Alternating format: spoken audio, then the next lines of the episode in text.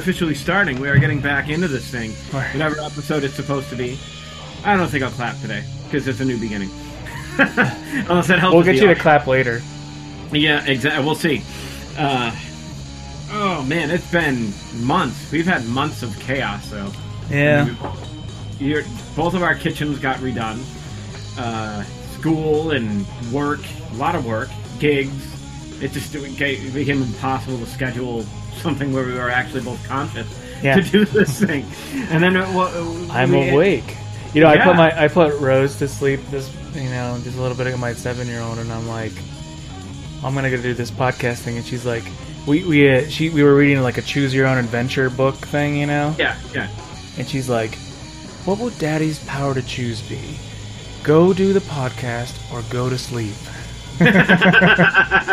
That's basically the thing that I was weighing as well. Like, uh, I don't know. Both like both my sons have been cranky this week, but it's probably because they've been just trying to push that bedtime because they're both out. Uh, like I put one of them down and he's gone. The other one gone. I'm like, okay, yeah, you guys need to go to bed. Like we're not blowing hot air here. We're like, you should be in bed by nine when school starts. Yeah, they pushed it. Tool? last night. Did I say pool? Uh, I don't know what I said. I think it's in Tool. So we are back. We've had outside of that wonderful uh, stuff of reconstructing kitchens and so on. Um, we actually had a gig together as a duo at the. PorchRokr in Action or in Akron. Akron, we played some Akron. Yep, that, that I think that went pretty well. Generally, You know, the same the same child was. She's like, I'm gonna record your whole show. Like she was like, all video, and she recorded like 40 seconds or something. But what's sort of a bummer is I normally like I always record every show, even if it's on my phone or whatever. But she had my phone, so I, I didn't think of it. I'm like, oh, it's a bummer. There's like no audio or anything from it, so. Oh well, that's there's audio. No, I mean 45 seconds, but there's something. Yeah. you know. Uh, and I think for the most part, like I was. Re- uh, like it all went downhill. That was the first song and just went. yeah, exactly. It start out strong and then end up crashing and burning. But for the most part, I think it went pretty well. I was surprised at the crowd. You know, it's like one of those Yeah, things was where I nice. looked up I was like, "Whoa, we have people's attention." Okay, you know, it's like, and they they most of them stayed the entire time. Like, I didn't see a whole lot of, uh, of new faces every time I looked up. Um, so that was cool. I mean, at, at least we got that going for us. You Yeah. Um, Gotta do some more. Yeah, for sure. Yeah, it was cool. I, I thought it was a nice little mix of um, we did some Bach and some Villa Lobos, and, Yeah. but also some jazz tunes and some gypsy jazz and some Indian and we were stuff. free with it too. You know what I mean? Like, it yeah, I wasn't think like, it, it okay, all like it was like it was that. pretty cohesive ultimately. Yeah. Yeah, we, we should expound on it more. It was fun. Yeah, It I like free- I like playing acoustic. It's nice. Yeah, well, I'm kind of stuck with the classical all the time, so you know, I don't want to rock my nails on something electric. You know, it's fun. I like. I think I told you I was like so contemplating like putting something on these nails. ah, yeah, because I'm like, oh, that you know, like I, I'm not really tapping as much as I used to. I've mostly stopped doing it, so I'm like, I think I could put nails on two of these fingers. It'd be pretty useful. Well, one of the things that I'm actually going for is to have the shortest nail possible and still get the tone that I like. Like I'm trying to find Right. that. Yeah, I would like to find that too, speed. especially if it's just two nails. yeah, well, I mean, it's like it's. Uh, I'm. I'm. I've done a lot of point of contact, quote unquote, uh, studying this summer. Just getting different nail angles. Like I, I have my general tone nail shape set, but I'm trying to find if I can how much I can get away from that and still Right. sound good, and have a lot less. Uh, not necessarily click, but the shorter the nail, the, it's faster to play. Yeah. Like it's, there's a lot less stuff, and some of that's shape, some of that's length, and you know approach angle, like uh, a lot of point of contact, as I call it, uh, studies.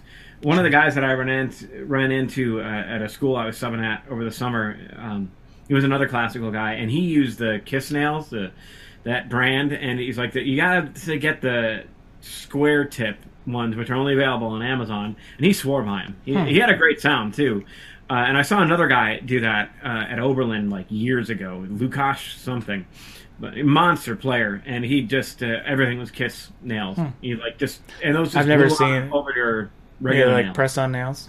Yeah, pretty much. Um, you know, they come with a super glue or a glue nail glue, but that's mainly just a like a watered down super glue, as he was saying. Yeah, and So uh, any he- non uh, classical guitar player, people with finger fingernail stuff, notice that that is not somewhat different than having, uh, you know, you're like seventy different types of picks close by or whatever. exactly. Yep. Like, And oh, I'm always changing and trying. By the way, I do these Wegen or Wegen picks. These are Yeah, I don't know what material this is, I have no idea. but I really like the material. Random thought. oh, that's cool. if you anyone who wants to sponsor. But I the the problem with this is it's shaped for a right hander, so it has these like bevels. So like depending on how I pick, I actually I'll switch pick like I'll pick like that, but then sometimes I switch to that kind of grip. And when I switch to that grip, it's more like a right hand, and so it's fine. But when I switch to the normal grip, which I do most of the time, it like hits the edge in a weird sort of way, so it's kind of a bummer. That is. And they don't really make the right, the lefty ones, of course. like this. Get uh, what do they call it? The guitar lift that I got. Yeah, This thing. It's right-handed, but I it was like, wait a minute. If I can, if these just screw on and move, I can flip it, and that's what I did. yeah. That thing is cool. It should be this way, but this is. I love this. I know. It's kind of like I should get one of those. I wonder. If, I should have tried it when you were here with the electric to see if it would. Oh, I don't know. I mean, it it, uh, it should work because you can adjust these. So you know the body size. It's just a matter of Well, making. yeah, sure- I think even the way that the size was would probably work on the uh, Framus guitar. Oh yeah, for sure. Yeah. Like with that big of a back there, absolutely. I haven't tried it on any of my electrics yet, but I did do it on my steel string acoustic just to see. Yeah, And I'll it- have, to, I'll have to get that link nice. from you again. Yep, it's just on Strings By Mail. Just get under guitar accessories. It's right there. I, I got the medium one. There's a larger one that gives you bigger range, Uh-huh. which are bigger than me, so that might be more comfortable for you. But this is fine uh, for me. Yeah, I'm thinking about the guitar when I get the other guitar too. Yeah, Yeah, I, I'm not- kind. I kind of like I. I hate putting my leg up, and I don't really like using this footstool that much. But I do like when the guitar is like, you know, when it's Yeah. angled a little bit. It is kind of easier for some things. Uh, You absolutely, know, for, especially yeah. for stretching stuff, right? I'm like, oh, I could, I stretch like a it- fifth. I just like uh, the thing I loved about a footstool is that it feels like I'm in complete control of the guitar. Like I'm really holding it, you know, and Yeah. it's it's part of it. But it's sciatica, back stuff. You just after many many years of playing, it just wears out. I don't know how I, like David Russell or even my old professors that still use footstools. I don't know how they still do it without tremendous amounts of pain. Because I tried switching back for like two weeks, it was great, and then I woke up one morning and it was like, oh. Oh, you my want to, but you want to be David Russell. You have to just take the pain, my friend. I get, and maybe that's why. You know, it, it- maybe he's not really Scottish. He's just angry and in pain all the time. Like, oh, this hurts. God. I better do it right because I don't want to do it again. Yeah. But but the uh, what was it? This guy, the the ErgoPlay. This was my go-to, and I liked it. Yeah. But the guitar never felt totally secure with it. Like if I leaned too much, it would come out of the suction cup, and it wouldn't come off. But not having that security just kind of you know it's a subtle psychological thing. Yeah. So I figured I'd try this other thing just for the heck of it, and if I didn't like it, I'd send it back. And Sure. day one, it was like this is great, and I honestly think it. It might maybe it's the neck angle, maybe it's the angle of where I'm holding the guitar, but I feel like it, it allows it to l- play louder, like it sounds louder Yeah. I, I Ah. think maybe. Yeah. on the guitar. Um. Yeah, we sound like a commercial today. Yeah, hey, whatever. You know, it's, it's uh, we have we do have. some Notice this of- Morgan amp that I have. that is awesome. That thing is I will say, like coming over for rehearsals, it was like, ooh, amps. Yeah. Things we don't have at home. Oh yeah. Uh, so- Yeah, Adam got the joy of playing the red plate and the this Yeah, new Morgan amp I got, yeah. and uh, they're both magnificent. Really. Yes. They're I, I think I like the Morgan more, but that's probably because the speaker was right in front of me. oh okay. Yeah. Like the red Well, you know, you- the, nice thing with the head, you can try. I have a, cou- I have like four different speaker cabinets you could try, and I actually have some speakers that I could swap out too. And you can hear all the, you know, that's the nice thing about a head is you can try different stuff, and Yeah, depending on what vibe you're going for, it can sound better one way or another. Blah blah blah. you know, it's like trying to test out different cuts of wagyu. it's all going to be good. Yeah. It's not like the red plate was bad. It it was fantastic, but it, Yeah. maybe just because of that. They're both uh, they're wonderful and unforgiving in the best way. Like Yeah. you really they do exactly what you say. If you you don't get to flub around on them really. Um, I really appreciate it. It's, it's a, what a different world, and it's back you know back to that like. Wow, what would what if I would have had that to start? It'd be a lot different. Like, Let, let's try to avoid that particular rabbit hole because I think we've Yeah. beaten that one to death. But what, what was that list? The TrueFire one that'll help you get better on guitar. oh yeah, so uh, uh, we're in the top twenty-five. Yeah, there? we just saw. It's funny. I was looking for something else, and I looked through our Wood Air Metal email, which you can email us at woodmare, woodairmetal at gmail.com if you ever so choose. Um, yeah, and we made the TrueFire. If you don't know TrueFire.com, they're uh, probably the biggest like guitar teaching website out there. Probably, I don't think there's even a close second. But they're along the masterclass line of. There's all kinds of great masterclass yeah. um, websites, but TrueFire is probably the biggest one, and I would say the highest production one, except maybe that masterclass one that has like Herbie there's, Hancock. there's and, tonebase as well, but that's Yeah. strictly classical. oh yeah, so yeah. Um, anyway, we made their top twenty-five um, po- guitar Guitar. podcast of if you year. want to get better at guitar. Is what the, the subheading was. So I don't Oh. know how big that group was. You know, Oh, you and made what is- top twenty-five out of twenty-six. Hey, there was there was a lot of good ones on there. There were all ones Yeah, I'd seen no, before, it- so I felt that was really nice. And I don't know how that happened exactly. I mean, we're we're friends with a couple of the people that teach on there, so maybe that helped. I don't know, but um, yeah. So that was cool. I thought, and that kind of came out of the blue, and you know, It was motivating to get we back we, on we didn't quite catch up to Guitar Wank, but we'll get there. May, Bruce. Foreman, Troy McGovern, and Scott Henderson, we're coming for you now. They're like, You we don't care about you at all, but that's Yeah. Who are you? And I would care about this because right. No. Um, It was just free publicity for Guitar Link. yeah. uh, there we go. So Anyway, yeah, no, that was cool. I, I think that's, that's Yeah, it's kind of nice to hear that some people are checking it out. And but my favorite part of it though was, you know, reflecting on the years of performing and da da da da and complaining was the last word. that was awesome. Which is what we're gonna do today. tonight. We're gonna we're Yep. planning to complain. We're gonna complain a bunch. We have a bitch fest for today. Yeah. A little bit. We thought we'd start, yeah, come back with a, um, Doozy a, of a controversial topic among peers of ours, probably. so, Let's get everybody angry. yeah, we'll just make people angry, and uh, we'll go from there. Okay. Uh, well, you you spill it. You came up with it. yeah, so I. I was just thinking the other day. I saw, uh, I don't remember where I saw a post or something, and it was about a studio guitarist who had made a new record or whatever, and it just like like dun- dinged in my ear or whatever, and I was just thinking, you know, we blame we blame the uh, um, let's say pop music and whatever a lot on all kinds of things, right? The record labels and whatnot.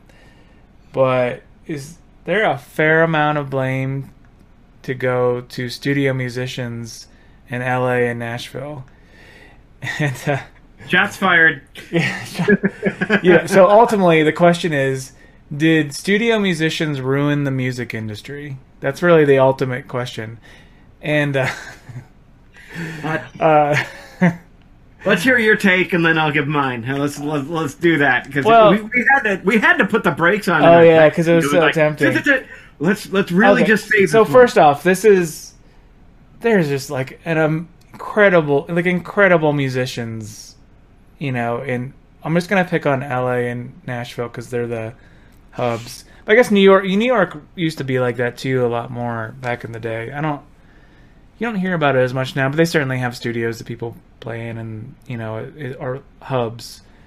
Um, so yeah, New York, LA, and Nashville are obvious hubs for studios, musicians, and um, you know, like a lot of the people that we um, applaud, some of the great guitar players that you know you see. Like I'm, I'm gonna try to stay out of saying names. I think, um, but maybe we'll get there. But you know, they're on like hundreds of records. We- all know Yeah. those guitar players. I'm just gonna let's just stick with guitar. That you know they played on hundreds and hundreds of records, and whatever, and they've sort of defined a sound. You know, and like you can all, you can tell who they are because they made a sound, and uh, they even got they kept getting hired to do that same sound over and over again. So the idea that um, I think it's too easy to pick on Nashville, so I'm gonna I'm gonna I think I'm gonna try to steer it towards L.A.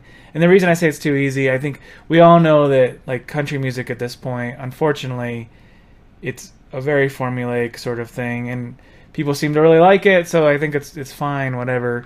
And there's people that are doing well in the studio scene there, and they know it's like a known thing. Like it's not you're not supposed to be fresh and original and all these kind of things. You're not supposed to be whatever, but uh, that you know there's a particular kind of sound you're going for.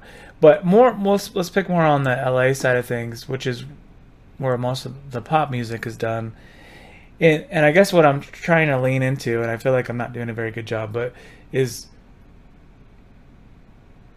you know, instead, so you hire you hire a band, you like you sign a band from Akron, Ohio, or uh, some random place in Idaho because they show some promise, uh, or maybe you really like the lead singer or something, right? They get this kind of things or whatever, the look or, and then instead of letting that band develop and grow, you replace their parts with like a professional studio musician that fits some kind of sound that you've you know you know.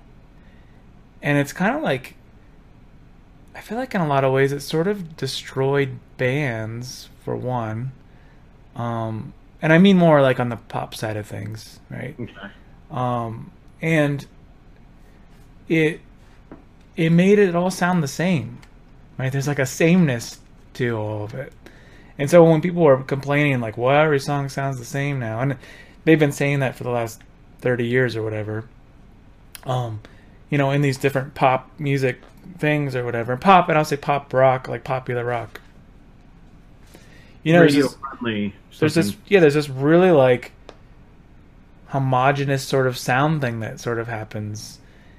And it, it's not it's not the musician's fault, but it's it's sort of the scene of it, right? That sort of I know there should be professional musicians and there's a, a qualityness that you need to have but it almost, it almost kills like the artistry in a sort of a weird way. We end up with a lot of things that sound the same instead of, you know, like a unique sounding band in, in some respect. Um, and I wonder a bit if that's why. Um, you know, back in the you know, you like you let Rush just, and then Rush was great musicians, and they weren't going to need studio musicians. So this maybe yeah. not a fair comparison, but you let them to develop, you know, and they let them change and like one album doesn't sound like the next, but it's sort of a growth, and you let these sort of things happen, and they they be, they develop a sound over multiple records. Um, but now it's kind of like, well, if you didn't get it right, we're just gonna replace it with the studio studio tracks, and we're you know, it's like it's I don't know, it kind of dawned on me that maybe ultimately that scene is really not very good for the music in the end because you end up with a lot of you know people that sound the same i guess. Yeah i, I see what you're saying and i totally disagree. Great. That's why i figured this would be a great topic to go into. Um, and not like i'm trying to prove my aspect right but um, like my take on it is like it's it's obviously a complicated issue, but with some of the things, just looking at it studio musician wise, um, I'll, drop some names because I watched some videos of these guys and they're out there doing it. So you know, whatever. And I'm not bashing their playing in any way, shape, or form. They're phenomenal, and that's why I think I'm a little bit more on the side of I, I, I tend to disagree with that. Like, um, you know, uh, the Goo Goo Dolls. This one's a little bit closer to home, literally, because they're from my hometown. Uh, and I remember them like handing out cassette tapes when I was in high school. like they'd get like a kid in yeah. high school to bring a box of like 32 cassettes and like give out their demos, you know, whatever. Um, not that I've been a, a huge fan of them, but, or that I really care about like oh they're from my, they're my hometown pride type of thing. It's like whatever. I don't care where they come from, whatever. Um, but like that song Iris You know, where they, the, the lead guitarist like turned it to all tuned his guitar to something like B, like literally the note B. That's it. Yeah. Uh, just in different octaves uh, on it. I don't remember the formal what the tuning was. And then Tim Pierce was the studio musician that did the slide solo on that. You know, and then the Goo Goo Dolls were obviously already pretty established, and then they just brought in this other guy to add like a little quick solo over top of it. Yeah. You know, whether or not like you know, it's like oh, I want Tim Pierce's sound. They just wanted something to fill out that particular, and that was a huge hit. That was like everywhere. Right. You know, but altered tunings didn't take over acoustic guitar playing to the extent that you think that it, it would because of that song. Uh, though, th- I mean, I'm in the altered tuning thing. My guitar is my steel string is almost never in standard, but the uh, uh, my point with that is like they wanted a particular song, so they hired like this guy type of thing. You got stories about the Beatles where they couldn't nail parts, where they'd be like, "Yeah, why don't you take like a break, call up the jazz drummer, have him come in and nail Ringo's part, and whatever." Um, I think that ultimately, like in one sense, it's the producer that it could cause a homogenization of Yeah. particular sounds, but I don't think that's on the studio musicians because you know it's like somebody's like, "Yeah, Well, I'm, not, I'm not trying not to pick on the studio I, I, yeah, musicians. I know, I know, Because they're great. This is not a knock on their Yeah, this is not a knock on the ability at all. Yeah, yeah. This is a, a critique of the potential homogenization and where it comes from in terms of like what spot in the line. Is it the studio musician? Is it the band? Is it the producer that's over both? This is the record label saying, "Hey, we need a hit because we need to recoup our, our certain thing." And the answer to all those is yes. Like Right. every little thing with that factors into getting a particular uh, uh, sound out of it. Um, you know, it's like uh, like Tim Pierce has played o- over hundreds and hundreds of albums Sure. all over the place. He's like the into my man guy, and what's funny is like. I'm like, I, I was I remember watching a video and I'm like, I wonder how much money this guy has made because it seems like he's in this small like studio area, and there is one small video of him like kind of like walking through his house, and it's just freaking gigantic. It's like that's like a closet in his house. Everything else is like he, he's made his money, which is great. Good on him. Um, and he, I think he's a phenomenal player, really tasteful. But um, my um, to sum up my point, I don't think it's the musicians themselves that are homogenizing things. It's a multifactorial issue with the, the higher ups wanting the money, the producer that happens to be like this Oh, guy's sure. turning out the hits, so we all tend to want him as a producer, which leads to that like stamp signature of his production aspect. And then you got the musicians that you know you're going to hire people you know that can do the job that you want because th- why would I be like I'm going to audition like 17 different guitar players for this part? Or I know three guys that are pretty much in the genre. Hey, are you available? All right, come on, let's do this. And, and that's just practicality. You know, it's like I, as much as I'd love more creative aspects, I'm going to go with the closest thing that's available just to save the time and potentially the money. Um, right, but that's a mon- that's a so well. If I re-say your thing in a much more cynical way, uh, you're saying that it's about the money. Like, it's not about the art. Uh, to an extent, it, it, it is to period. I mean, even you know, I make significantly less than most of the the big players for ob- many obvious reasons. Yeah. But I'm in an area where I don't have to worry about like fitting into a particular thing to bring in particular money. Yeah. You know, if I was scraping stuff together in LA and they were like, "We need you to strum chords in this pattern," you know, though I might not like it, I'd be like, "Okay." This is again. This is not a knock on whether Exactly. you got to do what you got to. No, the studio musicians are filling a need that's there apparently. yeah. Uh, because my you're looking- my take though was Wow. like, was it just a mistake to start it to begin with? No, I don't think so at all. I think like you want like we look at it from the aspect of the player musicians, but if you look at it like when I did something for uh, uh, this, I won't say like who they were, uh, but I was playing on somebody's album that was a singer songwriter, and we recorded everything with me on guitar, and it was it went great in the studio, and then when they actually went to do the formal mix down, like the producer was like, "Yeah, the drums are off," you know, because this particular artist was uh, played the drums as well, and they had to redo everything and scrapped everything that I did because I was tied to those particular drums. You know, Yeah. it was like ah. Crap! You know all this work and a day, you know, and studio sessions with it, and it just disappeared. And that kind of it didn't hurt like I wasn't like, oh my emotions. And I was like, oh man, I thought I did really good, and I wanted to hear those parts like on the song. And he, he brought in somebody else because he moved out of the area, and it sounded great. You know, it wasn't like a, a bad. It came out worse. It was just different. You know, Right. um, so uh, he was looking for something to fit his thing, and he grabbed what was the closest thing to him to get what he wanted. And I think that's fine, and not necessarily destroying, uh, creating a particular box because it's his, it's his call as the artist.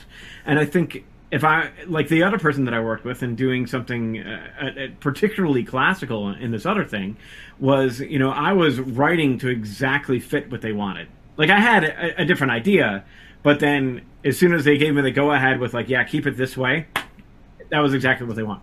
And that's what oh there was a clap. so anyways the uh, it happens. It's the Italian, but the um ultimately it's like when you get hired in as a studio musician, which I haven't done like all the time, but I've done it a decent amount. It it's all what the person there wants. Oh, you know, sure. it- it- clearly. And there's some things that are going to have my voice in it, no matter what, because that just happens. And that's also why they pick you to, to be that musician, is they Certainly. like that particular sound. So I don't think that it's it's necessarily killing creativity, but I think the business aspect of it, in one sense, you're right, it, it is the money, but the business aspect of it comes in and you know this particular sound will sell because it works with this genre and that's what people are using and they want the hit. So that's what they do. You know maybe that's the reason why you see on some singles that are released well i'm dating myself on that one. When singles were released uh, nowadays it's like they drop like one track but before the internet when they would drop a sing- single there'd be like the official studio version of it and there'd be like all these remixes. Some of them were like dance club remixes but other ones were like nothing but acoustic. Other ones had like a totally different structure to the song. So you could kind of see the creative aspect in that and i always found that was fat uh, was fascinating on my end. Like I, I, I was a huge u2 fan so i had like literally like floor to ceiling stacked of bootlegs and singles of their stuff because Where everything sounded the same. No, I was kidding. yeah, no, you're not wrong. You know, but the thing that I like to look The Edge made a little mistake like- on that one. Rochester, 1972. No, I was kidding. it was a. It, there's no little mistakes with Edge. With that much delay, it's going to be a big mistake. Um, but uh, anyway, so that was the thing that I always like to get was be like, okay, this is cool, and then you got to see all their different renditions of it before they uh, put it out. And some of the bootlegs that I had were like the studio sessions from Act Achtung Baby, Yeah. which was, was just really interesting to hear, and the the transfer, the creativity of the song, and what the final product was being like absolutely radical different from the first. Sure, but that, that's what's was- cool though, right? But Like that, that's that's what's cool. that's But- cool when you let a band develop. I guess. Yes, but U2 also had the fu money to do whatever they wanted. Of You course. not like that. That so that gave them the freedom to be like, "Eh, we're just going to take this in whatever dir- directions." Um, and you know, there's a money aspect with that, and there's a creativity aspect with it. And they're clearly, I don't think they bring in a whole lot of studio musicians to play their parts. Um, you know, I can't see them being Probably like, "Oh, "We need another guitar player on this." That that, that that's not going to happen for them. Goo Goo Dolls, I could see that happen if they're because, and also with that particular track, that was for a soundtrack, not necessarily for a, something on an album. So that I would approach something if I was writing something. Yeah, for- I mean, I I bring see in that somebody as slightly different. uh, In that particular Goo Goo Dolls use case, it's more or less the uh, the idea of you. Well, maybe another way of saying all this is did it kill groups? You know, so now you don't have you don't have groups as much as you used to. And a lot of that's because you could just hire studio musicians to do all the work for you. Oh, it's going to come out polished, sounds good. Mhm. Um, probably close to whatever you thought you th- wanted it to sound like or whatever. However, you didn't really like. You know, like Tim Pierce gets hired for two weeks or whatever, and then that's it. You know, and the parts might be good or bad or whatever. But like, what if, what if what if it was online for Tim Pierce was like, yo, this is you're betting your entire fortune on this record, right? And Mhm. you need to invest in this band for the next five years as a group, right? And what would you do in that situation? You don't get to just be like, it's not it's not a quality necessarily, but you know, it's like a different different skin in the game. Yeah, when it's, absolutely. When it's your thing as opposed to somebody else's thing. Now, I don't think any of the studio musicians want to do bad or anything. It's nothing like that. Yeah, I, I but they're not invested in it, right? They're like, they're they want to do good. It's, it's just like any anybody who has any pride in their work wants to do good. It's yeah. not it's not that. It's that uh, you know, even if you have a bad day in the studio, but it's so it's good enough and it you know sort of meets the need of the band or whatever, and people are generally happy. You can walk away from that, get your paycheck, and feel generally okay about it. Yeah, and that's exactly what happened with one of my situations. Like, yeah. uh, they wanted, like, I made a mistake, and but they liked it, so they wanted to keep it. The yeah. classical guy in me is like, that's not what I wrote on the page. it's like, no, let's not do that. But it's it's not my song, so right. I'm like, okay, whatever you want, you know. And that's I think that's the other thing that goes, at least coming from my experience with it. It's like, you know, if somebody's giving me a check, I'm going to do what they want in my particular voice, and if they don't like that stuff, they can ditch it. I'm not going to be necessarily offended. You know, I would have liked to have been like pristine with it, but if they like the little organic right. fluff uh, which uh, you know to the persons that aren't playing it, they're not going to know. Sure. Like, nobody uh, hearing that would think that it was, that was a mistake. Um, but like me, it, it's the the classical perfectionism to an extent is like ah damn it, you know I, I don't want that to be out there, but whatever it, it works and it, it was what it, was, it was and it's a great tune. Um, so I don't think that the aspect of like them sitting down and being like, okay, well that's good enough, is derogatory to it. You know, because even uh, just watching those interviews with Tim, he's done tons of work. I watched a thing where he did like two weeks with Bob Dylan. Yeah. Recently, you know, and they used like next to nothing of his work. Sure. Like, which he was like, that's not the point. I was playing with Bob Dylan. Yeah, right. I was happy. It, which you know, it, uh, I'm not a huge fan, but if he called me up, I'd be like, hell yeah, I'm there. You know, uh, so I don't think that the uh, aspect of the studio musician is necessarily killing the creativity. Like uh, another reference, uh, an old friend of mine. Uh, I'm not going to name drop on this one with him as a particular artist. Um, but he's gotten pretty big, which is great for him. I'm super thrilled uh, doing a lot of pop writing and in the the overarching term, not like specifically pop, but you know, uh, popular singer songwriter stuff. And you know, he uh, it was doing some type of a funk thing, and he had Corey Wong play on it, which is like, well, of course you're going to have him.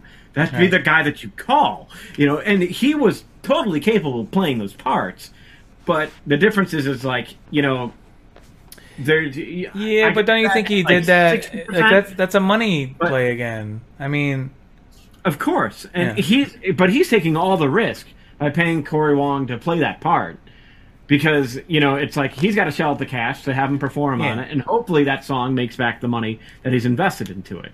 So, in one sense, like if he was trying to play it, he probably could have, but he's like that would have taken me like three weeks to nail that part, or I can have him do it in an hour. This, this reminds me of a story though. Um, Pat Metheny, right? He so he was playing with Gary Burton when he was pretty young. Gary Burton was pretty famous, um, monster musician. Um, and Pat was getting some love, right? I mean, there's this like 19, 20 year old guitar phenom, got a pretty unique sound, and like people knew who he was, you know or were starting to know who he was. So he was getting offers to do a record, and Gary was, who was his mentor too, right? Like this one of the greatest musicians that's been alive, probably. Um, was kind of like you know, don't put an album out until you're ready. Um, and like he would like bring these songs that he was writing to Gary, and he'd be like, "Yeah, I mean, like people have already done what you just like. What are you saying that's unique or new, right?" So that's one side of it. But the other side of it, so he finally gets the record date. Like he he kept getting off. I guess my point with him being known and playing with a pretty big band was like he had already got record deal offers, but he kept saying no. So he finally had the songs for it, and his plan was to hire a bunch of like jazz legends to play on this record, right? He was going to get like Jack DeJohnette and um, Ron Carter or something. Like he was trying to figure out who to play with it. And Gary was like, "Well, why don't you? I mean, your band's good. Like the band you've been playing with is good. You should play with that band." Mm-hmm. And he he talked him into it. Um, you know, and it ended up being like Jaco Pastorius and like you know, like you know, like but like if if he would have just used recording in Europe. what's that? Didn't Yeah, I think the first one was in Europe. Yeah, because it was uh, ECM, so he went to Manfred's, whatever.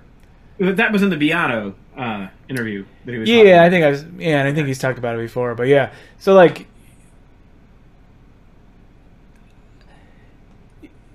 instead of uh, just grabbing people, because you know he would have got plenty of like name recognition by putting like famous drummer, bass player, whatever on these yeah, records. featuring so and so. Yeah.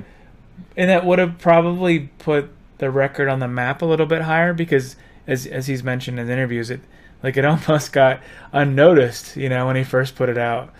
Um and part of that is because he used his own band. Hmm. um but his band was good. His band was creative and interesting and doing unique stuff. And imagine if he just would have went with the like what that would have hurt the world of art right? Like you would have hurt and it's not that who wouldn't want to play with Ron Carter and Jack DeJohnette? And he did that later. And uh, you know, like these are the greatest musicians alive or whatever. But we would have never heard Jaco. And I, gosh, I wish I'm shooting myself for not knowing who the drummer was now. But it's like another like you know, change the game kind of drummer. You know, and uh, you know. The studio scene would have been a mistake ultimately. You know that Yeah, that's one of the greatest. That record uh, is now considered. You know, it's one of the greatest jazz trio records, whatever ever. And it took a while for it, but the art of it, the thing that made it unique and special, was the development of that band. Mhm. And yeah, again, you, it might have been more polished with seasoned veterans, right? And all that, but you would have like the art of it wouldn't have been there. The the um, thing that they worked on, the thing that they were all invested in, spent years developing, was is, is represented on that record now, and still represented on that record. Not the like, uh, hey, I got a great musician, and they showed up for a couple days and did a good job. Yeah. So I, I don't know. I feel like it's a this again. This this is not a knock at all on any of the quality of musician. I mean, Tim Pierce is amazing. Michael Landau and Larry Carlton and Carl Verheyen and all these guys. I mean, they're incredible musicians. Like they're some of the best guitar players that will ever live. They're they're amazing, and um, a lot of those guys are very unique. Like when they do their own stuff. So this is not like a knock on them at all. Um, but it's kind of like, well, what happens if you would have used the guitar player from your hometown? You know that maybe that yeah, they're not Michael Landau. Nobody is. They- Yeah. You know, um, and yeah, it wasn't quite as polished, and yeah, they didn't own a '59 te- or you know Les Paul and a um, the perfect plexi head or whatever, and they used like a shitty amp that you know they happen to be using for years. But in the end, would the quality of the art be better? Like it's that that was really the the question I'm proposing. Okay. Is um, did And we would- did we like miss out on like Hank from Minneapolis that you know like would have been like a game you know? change like would have been the next Jaco, but you know we had to hire we hired Tim Pierce instead to do it. I That's that's a that's that is a hell of a question, mainly because it's like it's unquantifiable. of course. Because you just you have no idea. Yeah. You know, could it have been better? Uh, well, everything could be. Better. Well, it's not better. Better is a weird word. But But I want to say, I mean, it's I want to say like artistic. Let's say more. But even then, like I know artistic art is a weird word, but I. What is there's, there's got to be a quote that I'm forgetting about art, but a lot of it's about perspiration, right? And I'm Yeah, sorry, that- like that- yes, I know there was a lot of like work to get to the the capability of the studio musicians and their vast collection of amps and ability took a lot of hard sweat. but the sweat equity was not put towards that project. It wasn't put towards developing the Minneapolis sound or whatever, you know, like Oh, okay. All right. you know, it was it was it was trying to be a better musician, which is all good.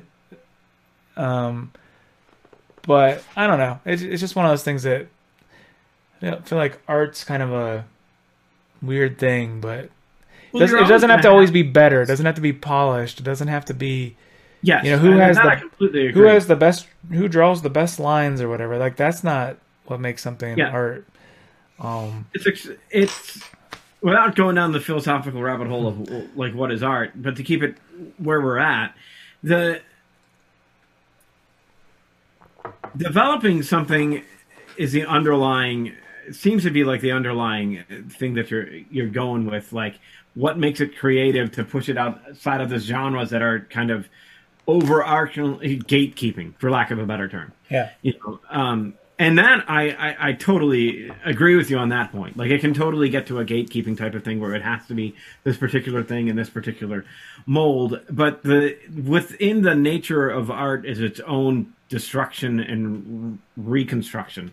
Because every artistic movement starts out as a pushback against another one you know just it's just and then at that next generation pushes back against that latest thing. And then it's it's kind of interesting if you look at the time changes for the periods of art just from music history. It's Yeah. like you know it, it's taking much much shorter time now than it did back then and that's probably because of the flow of information is so fast Certainly, compared to where it was um you can watch it shrink, you know, like Renaissance is like 200 years, Baroque gets to around like 65, 70, and then shrink, shrink, shrink, shrink, shrink, shrink, shrink, you know, as it, it Right. goes up. Um, so who knows? You know, it, uh, uh, with that, you know, nowadays it's like, like I just, uh, surprisingly enough, I was scrolling through TikTok, um, which is strangely addicting. Not strangely, they probably designed it that way. But regardless, I was, and I, I'm, and it's, I, I think the guy's name is Juke, J U J V K E in capitals. So I don't know what he was trying to do with that. I don't even know Uh, to tell you. Like I don't, I don't know. I just saw, heard the track. You know, it was just like him and a piano. It's like I'm playing my song for my piano teacher. I'm so nervous, whatever. You know, and he played it, and he's got this cool Philip Glass thing going on. yeah, And then he starts rapping on top of it, which I was like, all right, you have my attention. And then he starts singing, and the guy's voice is like phenomenal. I was like, where is this coming from? Uh, it was awesome. So I'm like, I got to get that track. And it's like three and a half minutes.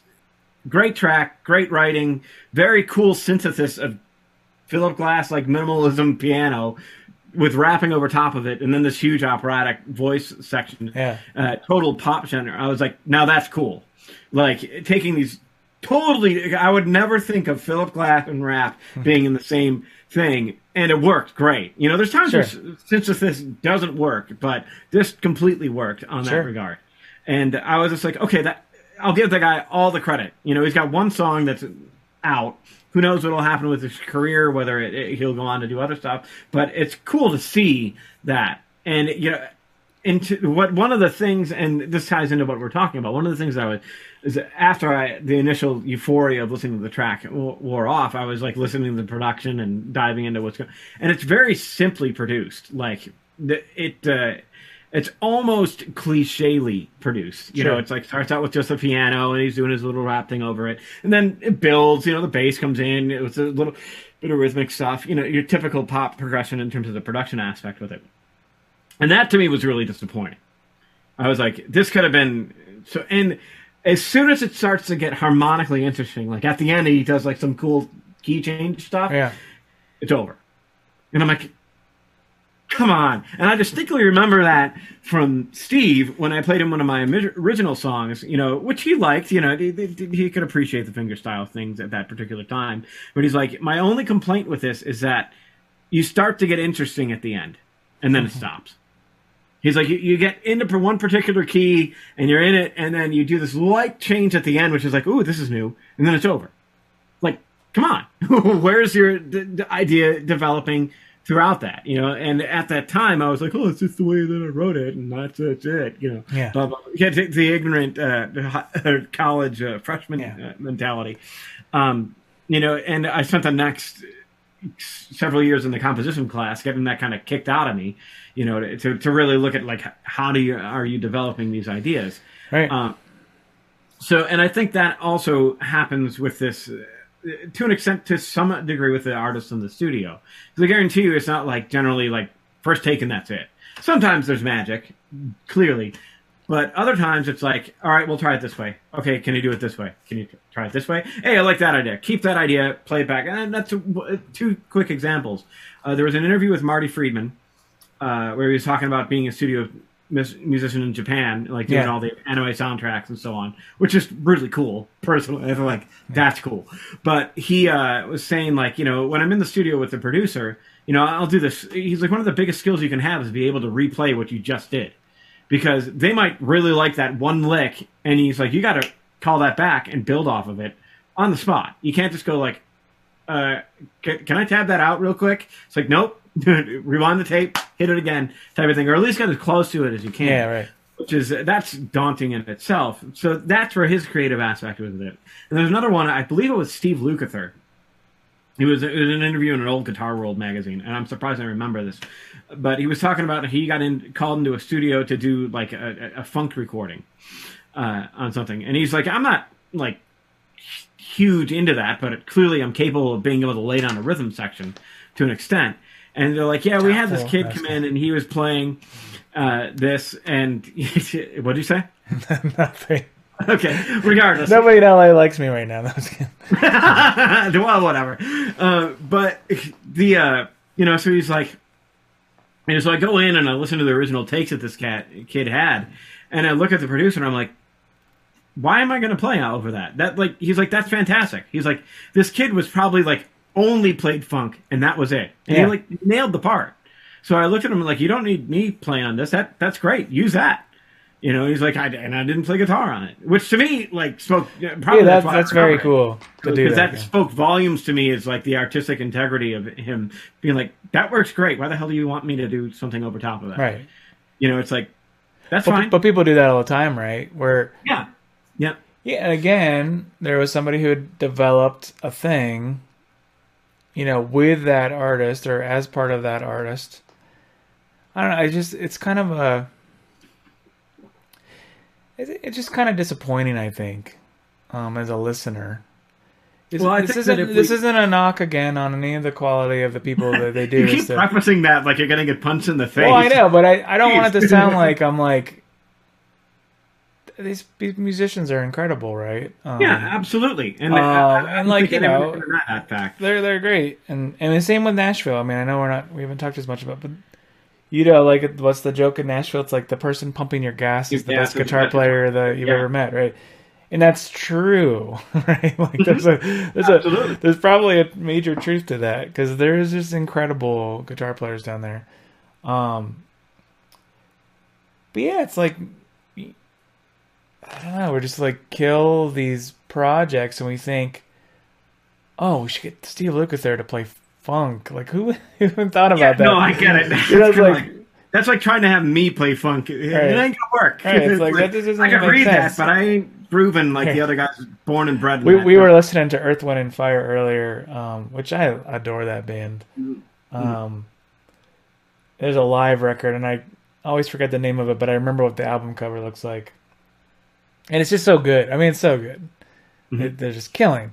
But I was just yeah, I think like, oh, we're we're trying to we have this band Earth, Wind, and Fire, and uh, we decided to get Tim Pierce to play funk guitar on it or whatever. It's like, are you serious? Like, Yep. Why would you do that? Like, or, or, or grab John Petrucci for it. yeah, know, like it's oh, just- let's get John it's like- Petrucci to play a solo on this. but it's not. that There's a square peg in a yeah, round like hole. it doesn't make any sense. Like, why would you do that? Eh, You know, and it's, it's a live, it's a live record too, and like, I mean, they're they're tight, but like, you know, it's kind of loose. Like, it's got a vibe about it, and uh I don't know. It's like you'd kill all that trying to make it too pristine. yes, It that- would it wouldn't be as good. It would that's absolutely not be as talked about before. yeah. it's like getting overly pristine. Yeah. Uh, I mean, just some places the- it doesn't it doesn't fit. Yes, Um, and I don't. You know, it, I, don't think that would fit in funk because there's something about being in the pocket but not. yeah, it almost has to feel loose, but it has to be perfect. It's sort of a funk's a weird one. Yeah. Um, yeah, you have to do it just right, and you know when it's right, and you know when it's not right. Like, Mhm. The- to- with the, like three or four times I've attempted to play it with that. Um, yeah, most of us the, uh, can't do it. Yeah, that's yeah. It- well, I mean, it's just at this point, I'm like, I pretty much live in a classical world mostly.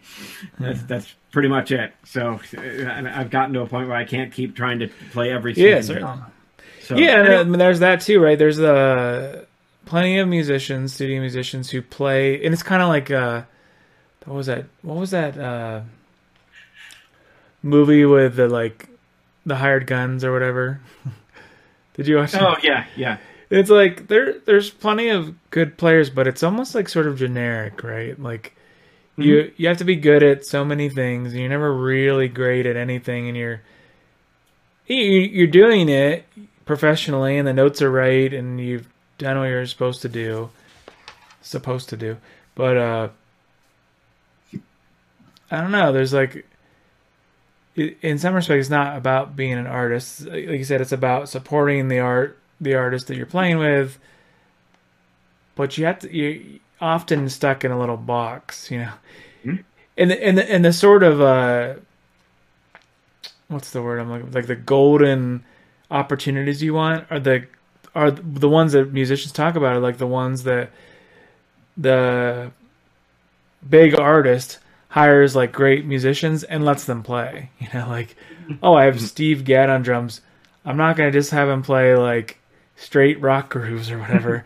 like, why would I do that? Like, I'm gonna Wouldn't Let even take gig. yeah, like I'm gonna showcase these people because they're awesome and they're exciting to watch and it's a fun show when you let them loose. But I think that's also the genres. Like the Well, more but you, you, but you even hear that. Like I said, I'm, You know, I'm trying to pick. show- I'm trying to pick on the pop ones though too. There are a pop artists that let their bands play. all right, um, I'll give you that. That Yeah, uh, and those are the those are the gigs everybody wants. But those are the gigs that like the best musicians you know have stuck in the last forty years. You know, and they're not giving up Yeah. that gig.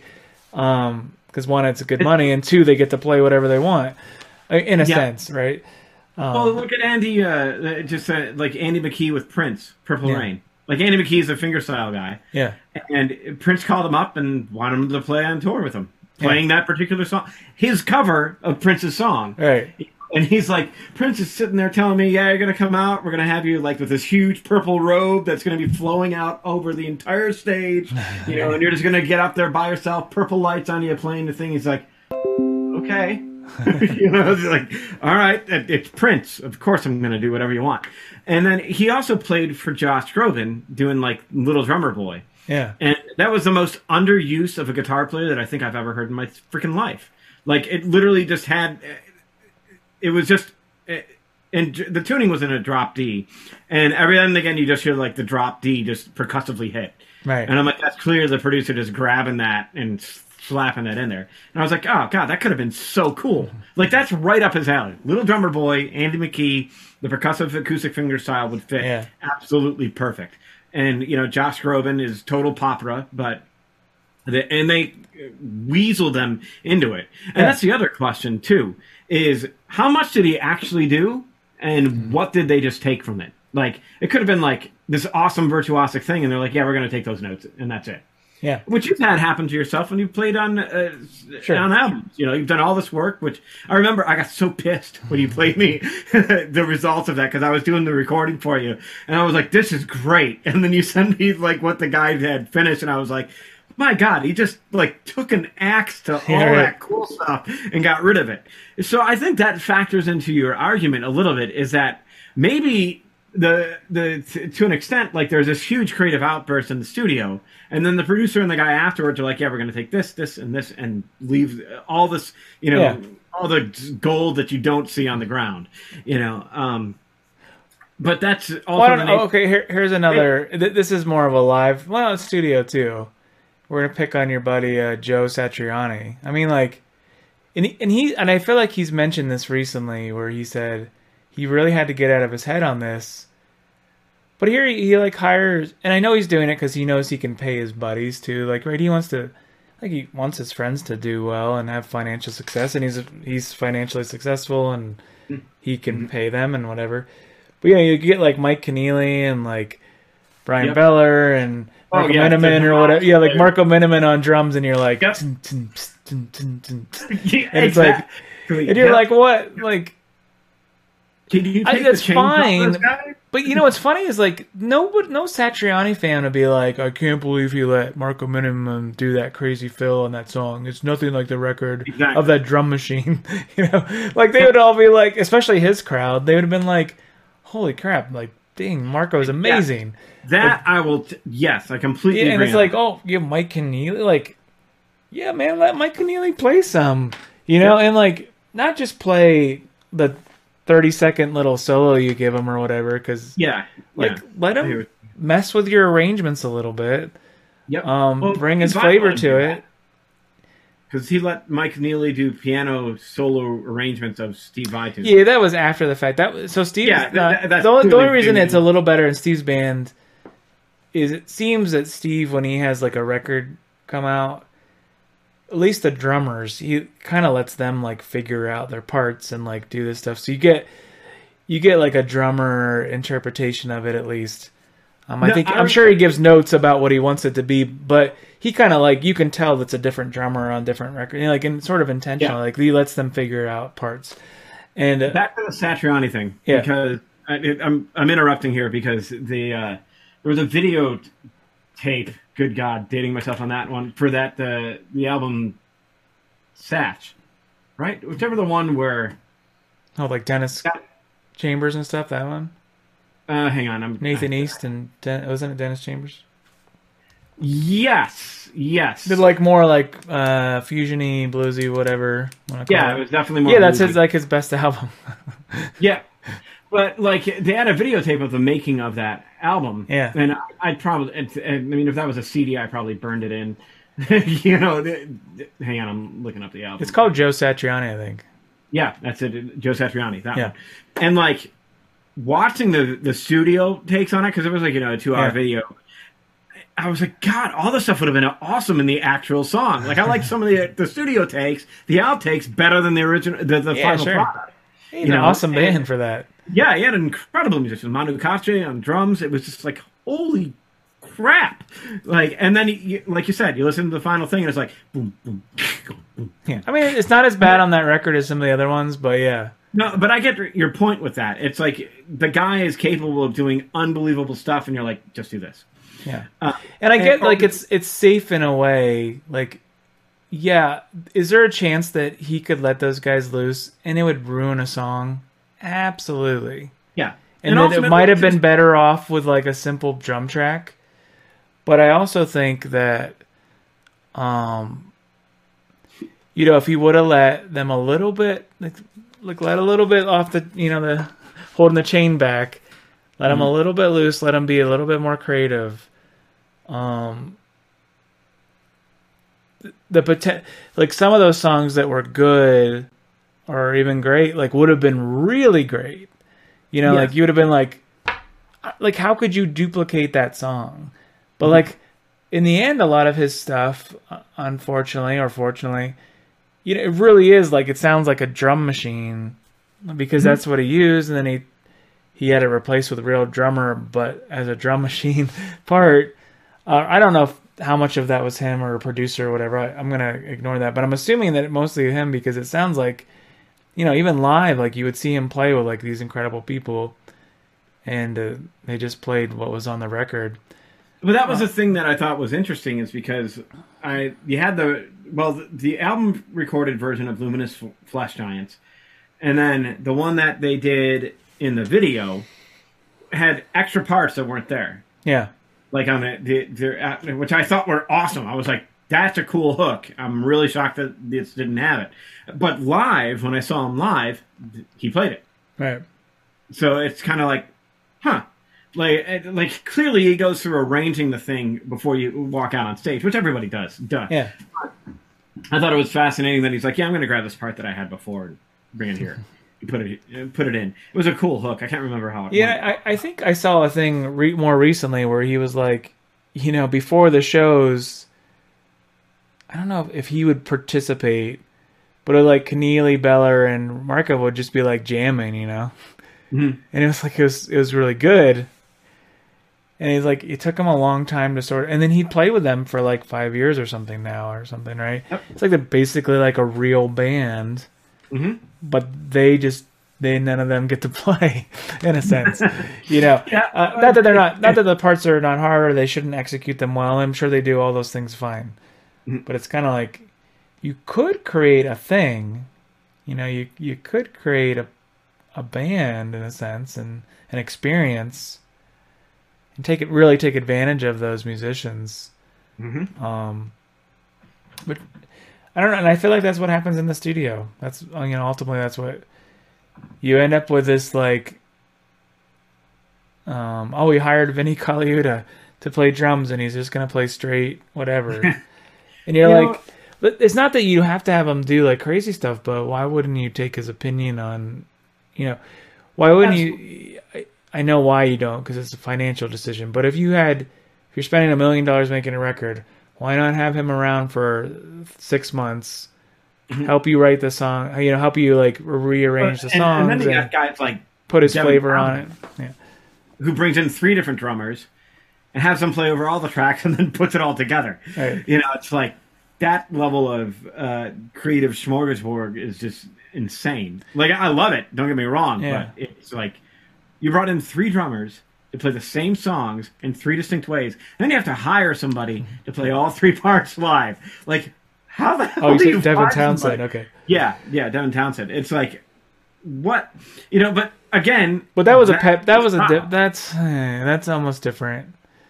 And that, uh, it- that's a big pet project that he had and whatever. But that's my point, though. It's like he wanted that particular creative outflow with that, and that's what he was aiming for. Joe, like in the Satriani thing, just because that I have the background with that, it was like he was putting his name on it and what he wanted it. So ultimately, you know, every creativity thing was going to be filtered through him because Yeah. he's making the call. It wasn't a band thing. He's like, "I'm Joe Satriani. You have your checks. That's it." Like I don't think it was that callous, but you know that uh, tends to be like ultimately that's what it is.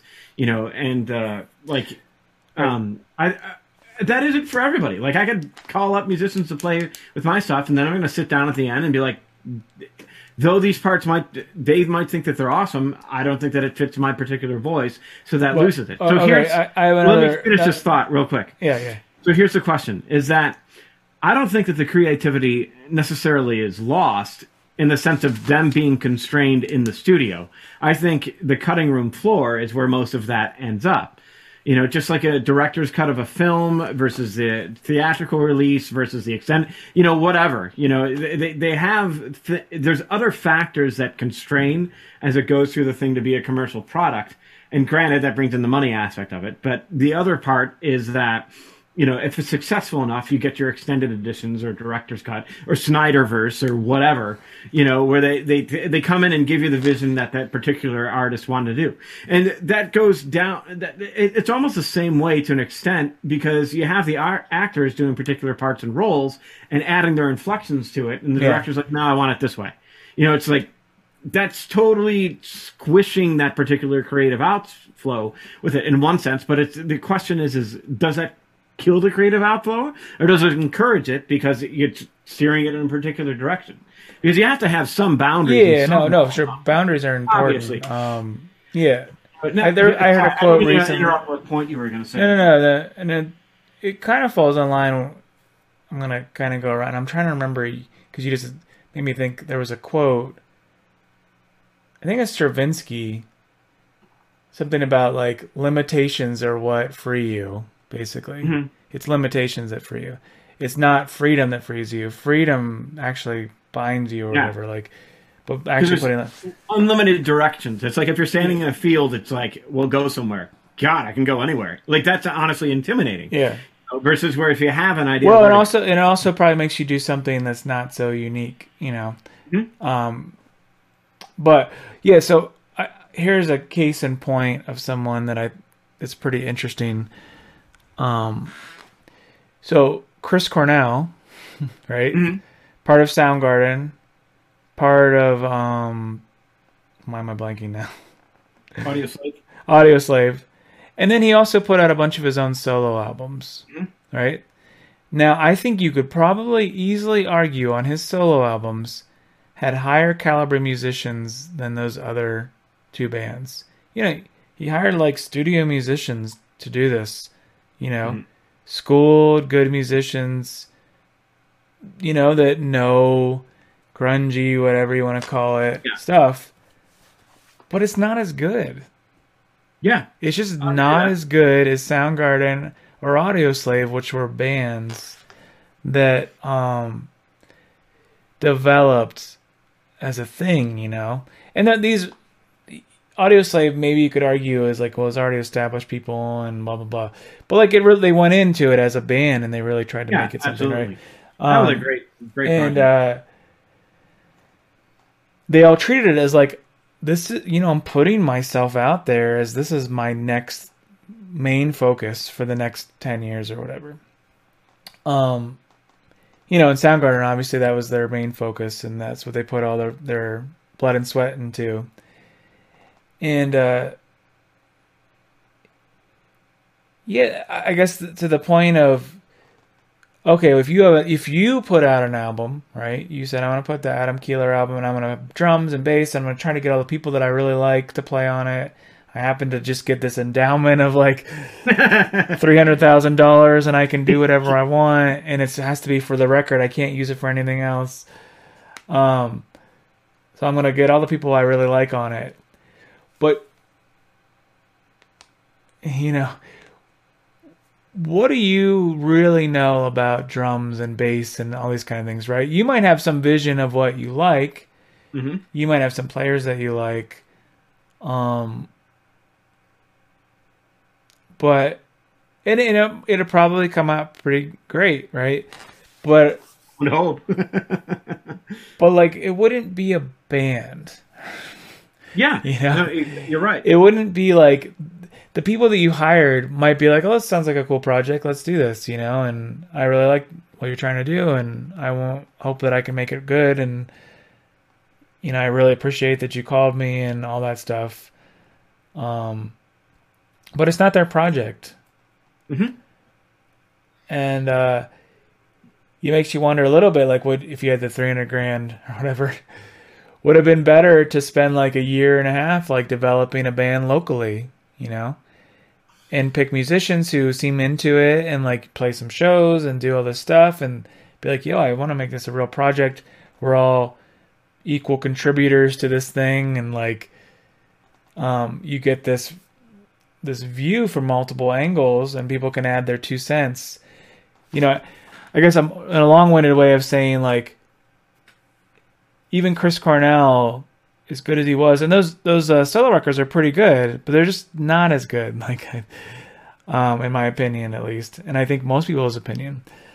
Um, but it took like having like a real, you know, equal contributor band that everybody's getting paid the same, and you know, like they're all equally invested in putting as much into it as they can.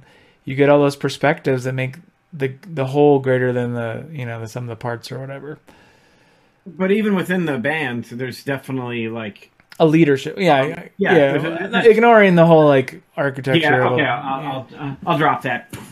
Yeah. Gone. Yeah, I know, I know. Um, yeah, and I don't really know if Audioslave was equal parts everyone, or if Chris was mostly in charge, or Tom, or I don't know. I have no idea. Who knows? You know, it's like, But uh, also the advantage of having a producer sitting in the room too, because it's like the the detached guy that's not who's involved, but not like as Right. attached as everybody else. He's like, he can make a, a, a far enough away call. well, maybe that can be good and bad, though, right? Uh, Yeah, exactly. Obviously, we know it can be bad because it'd be a bad producer, but even a good producer might not let the band develop something that could be really good. Because, like, yeah, I don't know, like that one part there, it got a little like too free jazzy or whatever. Like, probably shouldn't do that. Like, that's just gonna that's snooze fest. But it's like, well, maybe they could have developed that thing and it would have turned into something Yeah, great.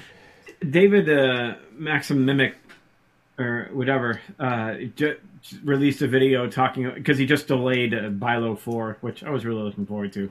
uh, but uh, he's like, I was finishing up the solo, and all of a sudden got like took it in this new direction, and he's like, I'm not done.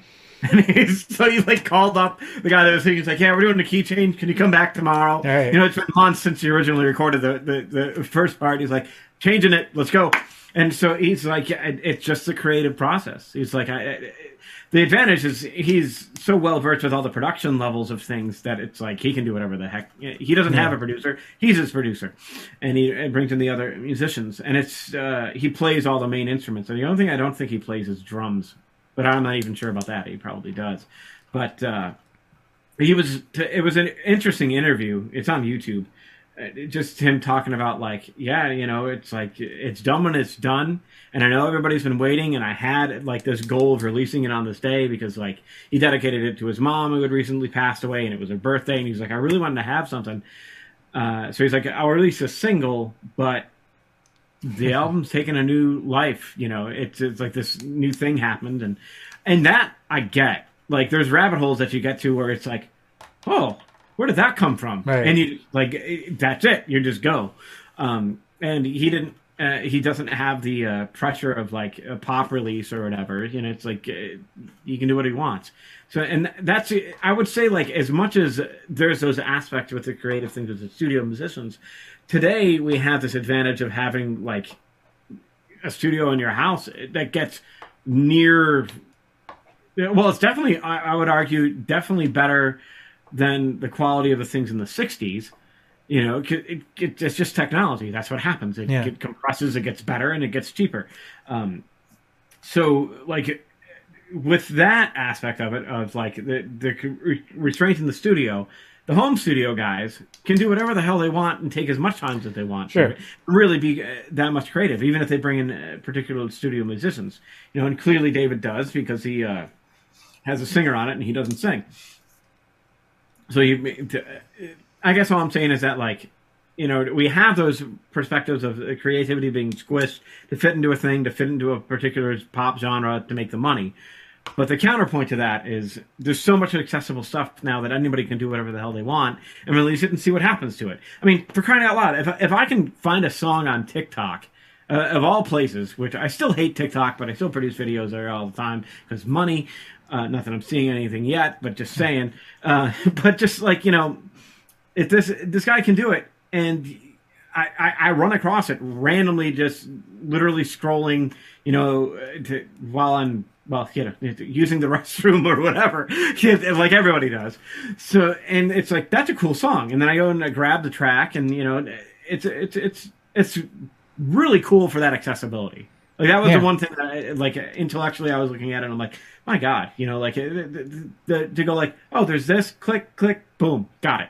Like didn't leave the toilet seat, and I have the music in my hand. Oh yeah, it's It's awesome. a whole other discussion of value, you know, potentially with it. But uh, I, I, I, got the track. You know, he's got his money, and that's that. Um, Yeah, I mean, it used to be distribution was the the biggest hurdle for musicians, now distribution's effectively free. Yep. Um, but now everyone's just you know now you're just you have a different co- problem. Now, I, now, it's gotten to a huge. You're not competing crowd. against like three bands in the area. You're competing Well, about five thousand bands Yeah. in that block around the corner. You know. Yep. Um, but it's cool. You know, I, I still I think that aspect of it is great because it's a lot more to listen to and to hear. Um, so, anyways, so yeah, I'm starting to run out of intellectual vigor. Getting tired. Um, but I think that overall, like you know, uh, the discussion, this idea of like, does a studio musician kill the creativity to an extent? I, I think the answer is the, the the old yes and no. You know, like Right. there's an extent to where that particular artist's voice is muffled for the sacrifice of having the other artist's voice come through more. And that's just the, the knock in the face that you got to take with doing that because it's not your gig. You're there to support the other guy.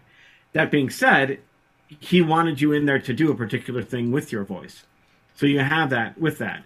And obviously, if there's a hit song, somebody else is going to, if it works one way, you're going to want to work it another way because money.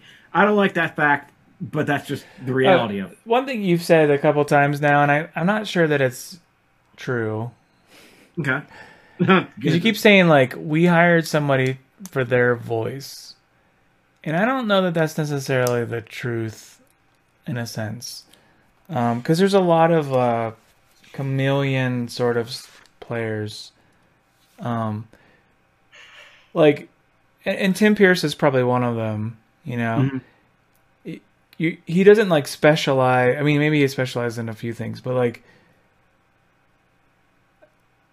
he's more of the guy like yeah i don't really know we might need acoustic guitar we might need a little bit of this blues thing and then we're to need like this slide play part and then do you play any slack key guitar stuff? Could you do this thing?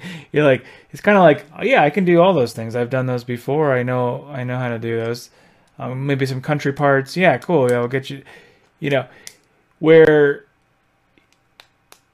the di- you know the difference is like well I'm gonna have a country song so maybe i'll hire um Johnny Hiland to play on it, you know, like, like you know, because that's his like you. I would be hiring Johnny Hiland to do something very specific because he's really good at it. Mm-hmm. Like he's a amazing like chicken picker, whatever. You know, like you'd hire him to do that thing. You know, it's very specific, and you can tell it's Johnny the second you get him. Mm-hmm. Um, he now Johnny might do the chameleon thing too, but that that's a whole other thing. But like yeah, I wouldn't like. I wouldn't be like, oh, I'm gonna hire Johnny Hiland, and then I want him to just play like, um, you know, some strummy chords and, um, you know, stuff he'd be plenty capable of doing.